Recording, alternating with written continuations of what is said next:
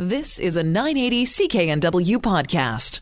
It is uh, a lovely day outside the studios. Sun is shining. The temperature gauge reading at about 14 degrees right now. It is the end of May, almost May 27th. So, what does that mean when it comes to gardening? Wim Vanderzalm, the owner of Art Knapp, is with us now to talk about that. Wim, good morning to you. Good morning, Jill. Good morning. Should people be panicking if they haven't planted all of their gardens yet?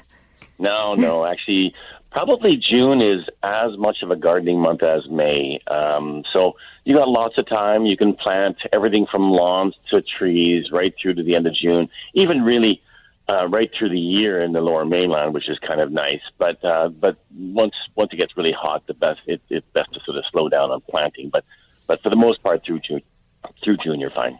All right. Uh, what are the trends, or what are we looking at? What's new and exciting when it comes to gardening? A lot of xeriscaping, which is uh, things that are very easy, low maintenance, uh, drought tolerant. Uh, the yucca family has been really popular. Succulents extremely popular for outdoors, um, and there's such a wide variety available. Um, succulent hanging baskets, that's been an interesting one. People potting up their own hanging baskets with succulents.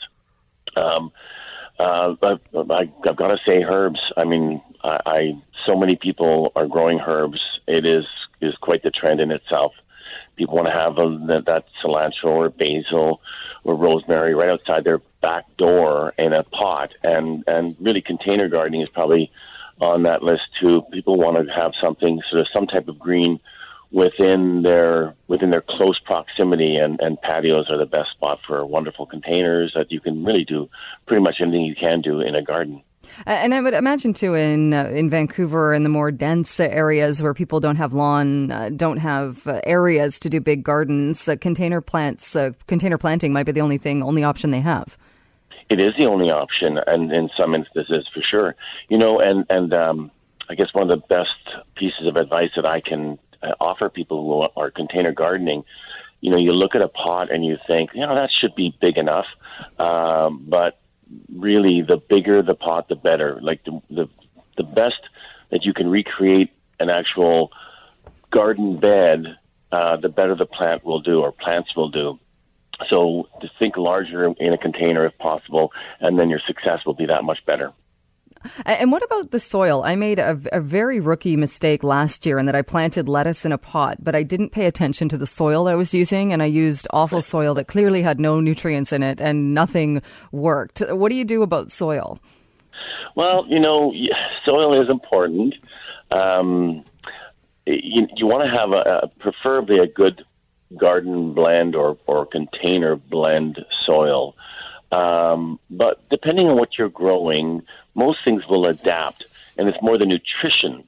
Um, if, if anything, if you have if you have soil in a container and you want to replant, like in your situation, you've already got some soil there.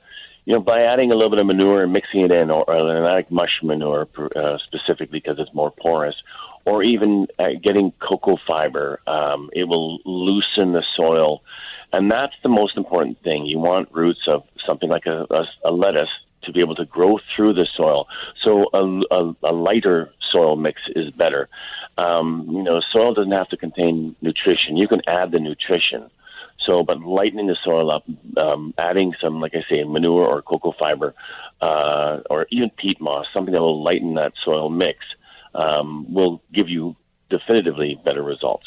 All right. Uh, you mentioned too, uh, people want the herbs. They want things at their door. How do you keep them though? Things like cilantro and, and that the, that grow so fast and then can bolt. You know, for the most part, things bolt because they're stressed out. And by stressed out, I don't mean you know their their life is hard and they can't afford the the next mortgage payment. No, no. Stressed is when it's some conditions that is throwing the, their general cycle off. So, for example, if in a container, and one of the reasons why plants can get stressed in a container is because it, the soil heats up. Well, that's not normal. And then plants think, oh, oh gosh, what's happening? You know, my roots are too hot. I can't handle this. I better create some seeds. Uh, so they go to they go to they, they go to flowering stage, so to speak. Even a lettuce or a cilantro can go to flowering seed. Or flowering stage. But what happens is um, they do that because they, they need offspring. They want to they want to make sure that their their their species lives on.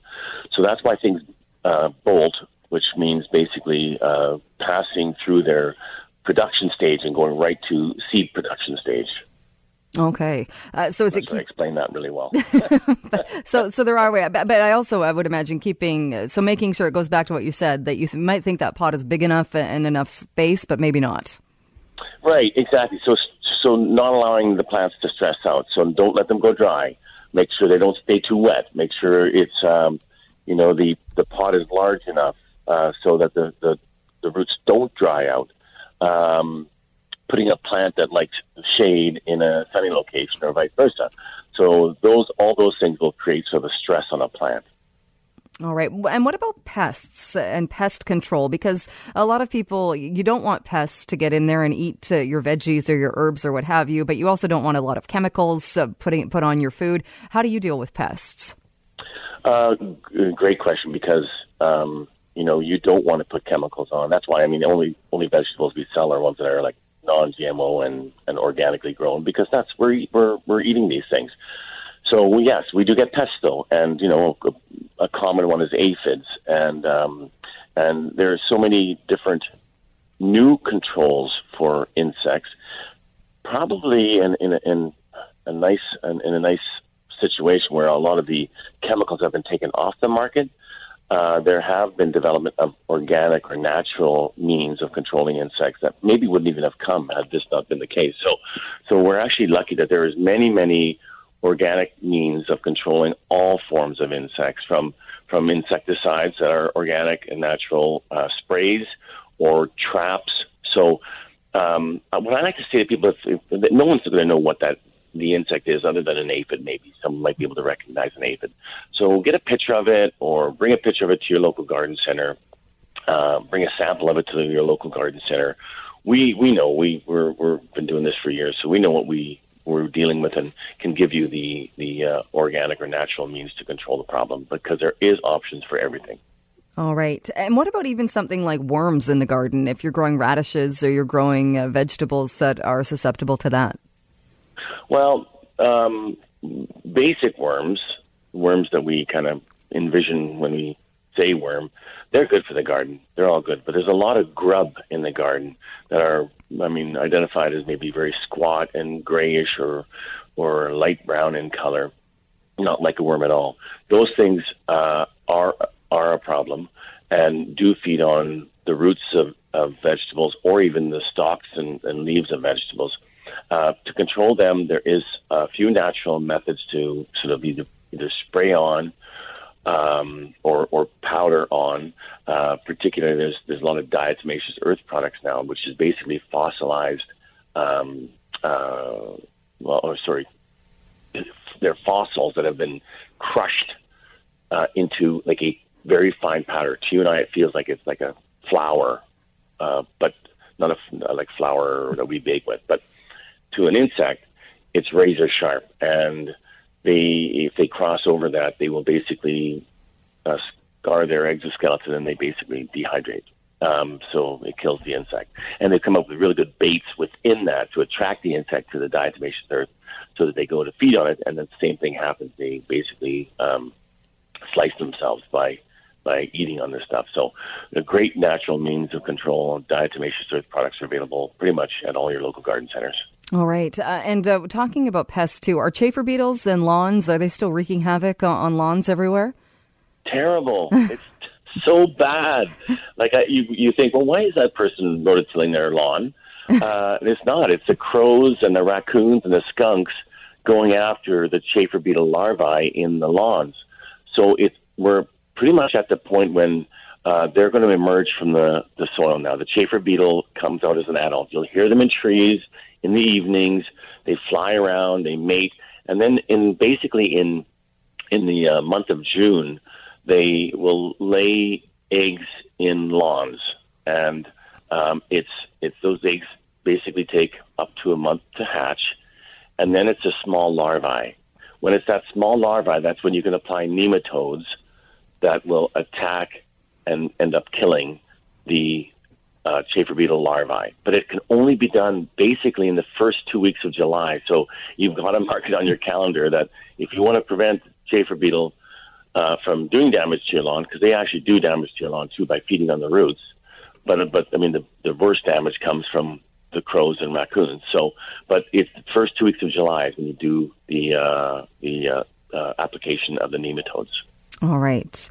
All right. Well, good advice uh, when it comes to lawn and growing as well. And also good to know that if, if people don't have their vegetable gardens planted yet, there's still time to do that.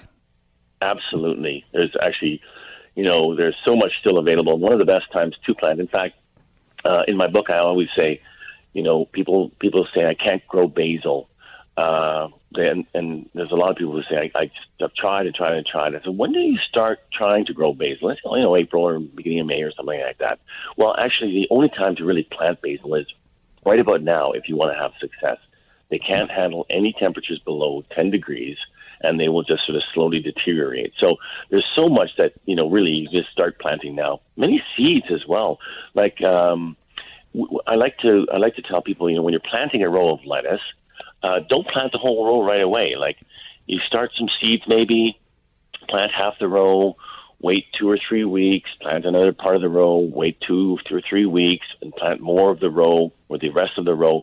Then you get this this uh, harvesting that is sort of on a, on a continual basis, rather than offering lettuce to you and your friends and family and neighbors and and teachers and anyone you can get rid of the lettuce too, because you have too much all at once. So so we need to garden uh, really on a, on a, in particular with vegetable gardening, uh, on a progressive basis, so that you, you, it doesn't end. You're gardening right through to the end of October, pretty much, uh, because because we can. We can even leave vegetables in the ground and harvest through winter uh, as you want something, and that's that's often when vegetables become most tasty because they've stored a lot of sugars to protect themselves. So, uh, so yeah, it, it gardening never stops. Very, very true. All right, Wim, where, where again can people find you if they want to, if they need more advice or they want to come check out the garden center? Uh, I'm at Art Knapp in Port Coquitlam, and I'm actually on my way there, and I'm going to be uh, probably dispensing a whole bunch of verbal, like I just have, for the rest of the day. All right, sounds good. Uh, Wim, thanks so much. Good to chat with you again. Thanks, Jill. All the best. Take care. You've been listening to a 980 CKNW podcast. Listen live at cknw.com, the Radio Player Canada app, tune in, Amazon Alexa, HD Radio at 101.1 FM HD2, and on the AM dial 980 CKNW.